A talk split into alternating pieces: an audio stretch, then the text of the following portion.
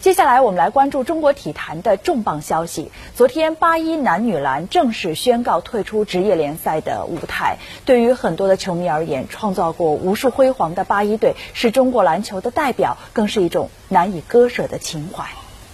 中国篮球协会发布公告称，收到中央军委训练管理部军事体育训练中心的来函。来函表示，巴一男女篮今后不再参加 CBA 和 WCBA 联赛，已经要求相关联赛管理机构依规妥善处理后续事宜。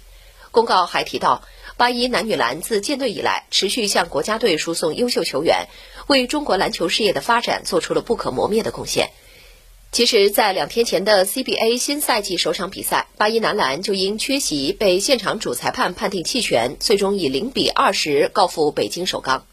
因本场比赛主队巴一队没有在比赛规定的时间内到场，根据国际篮联的规章规定，现在判巴一队因弃权告负。在浙江诸暨的 CBA 赛场，巴一队退出的消息盖过了比赛本身，成为所有热议的话题。我在巴一队待了21年，虽然知道可能会有这么一天，但是当这一天真的来的时候，确实很难过。更多的是向这些老一辈的这个巴一队的这个军队的体育工作者向他们去致敬，